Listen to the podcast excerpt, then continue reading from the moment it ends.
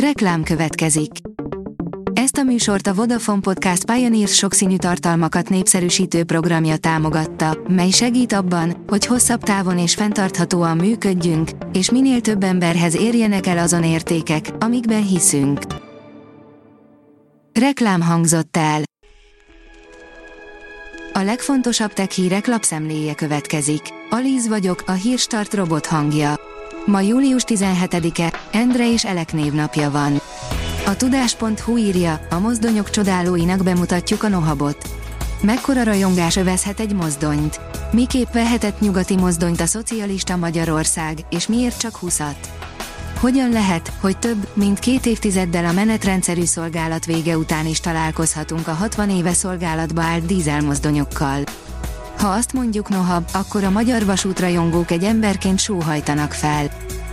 A PC World szerint bíróság előtt a tinik, akik meghekkelték a félvilágot.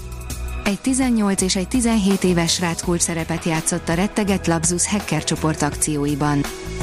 A mínuszos oldalon olvasható, hogy elszabadultak az Enideszkes csalók. Bűnözők 20 millió forintot csaltak ki egy embertől azzal, hogy rávették, telepítsen a számítógépére egy programot, amelynek segítségével megszerezték a bankoláshoz használt adatait. A rendőrség azonosította és június végén elfogta az elkövetőket. A 24.hu teszi fel a kérdést, miért tűntek öregebbnek az emberek a múltban. Erősen hozzájárul az ember fiatalodásához az egészségügy fejlődése és az életmódban eszközölt változás is. A rakéta írja, tűzijáték helyett több mint ezer drónfényjátéka díszítette az Eget Texasban.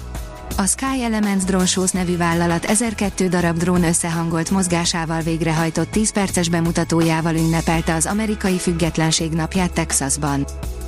A First Class oldalon olvasható, hogy térerőt ad a rejtélyes repülő 20 km magasról. Műholdak alternatívája is lehet a kísérleti drón, ami a várakozások szerint képes lesz egy évet is eltölteni 20 kilométeres magasságban, leszállás nélkül. A Bitport írja, negatív cashflow és menekülő hirdetők jellemzik a Twitter első fél évét. Tavasszal Elon Musk még egyensúlyban lévő bevételekről és kiadásokról, főként pedig visszatérő hirdetőkről beszélt, de egy picit elsiette a dolgot. A Márka Monitor szerint az ABB és a Microsoft együttműködik, hogy a generatív mesterséges intelligenciát használják az ipari alkalmazásokban. Az ABB és a Microsoft tovább bővíti a két vállalat között régóta fennálló partnerséget. Legújabb együttműködésük célja, hogy az Azure OpenAI Service-t integrálják az ABB Ability Ginix ipari analitikai és MI programcsomagba. Nagyon vigyázzon, meggyőző csalás terjed a Magyar Posta nevében, mutatjuk, mikre figyeljen, hogy ne lophassák el a pénzét, írja a hvg.hu. Könnyen be lehet dőlni a legújabb, a Magyar Posta nevében terjedő csalásnak, ha külföldről várunk csomagot, érdemes figyelni a részletekre, mert első látásra minden nagyon hitelesnek tűnhet. A Mandiner szerint egyre gyakoribbak a tengerparti cápa támadások, ez lehet az oka. Az elmúlt 22 évben 500 cápa támadás ért embert, és ezek 25%-ban halálos kimenetelőek voltak. Új robotikai motorplatform sorozatot jelentett be a Celera, írja az okosipar.hu. A Celera Motion a korábbi, közvetlen meghajtású motorplatformjainak új, legnagyobb változatát alkotta meg Omni Plus néven, ami a 60, 70 és 100 után 130 mm-es méretével a sorozat legnagyobb közvetlen meghajtású, keret nélküli modellje. Magyar társalapítóval indította el az új cégét Elon Musk, írja a haszon.hu új, mesterséges intelligenciával foglalkozó vállalat alapítását jelentette be Elon Musk. A cég egyik társalapítója magyar. A jelentős nemzetközi tapasztalatokkal bíró Krisztián Szegedi az alkalmazott matematika doktora.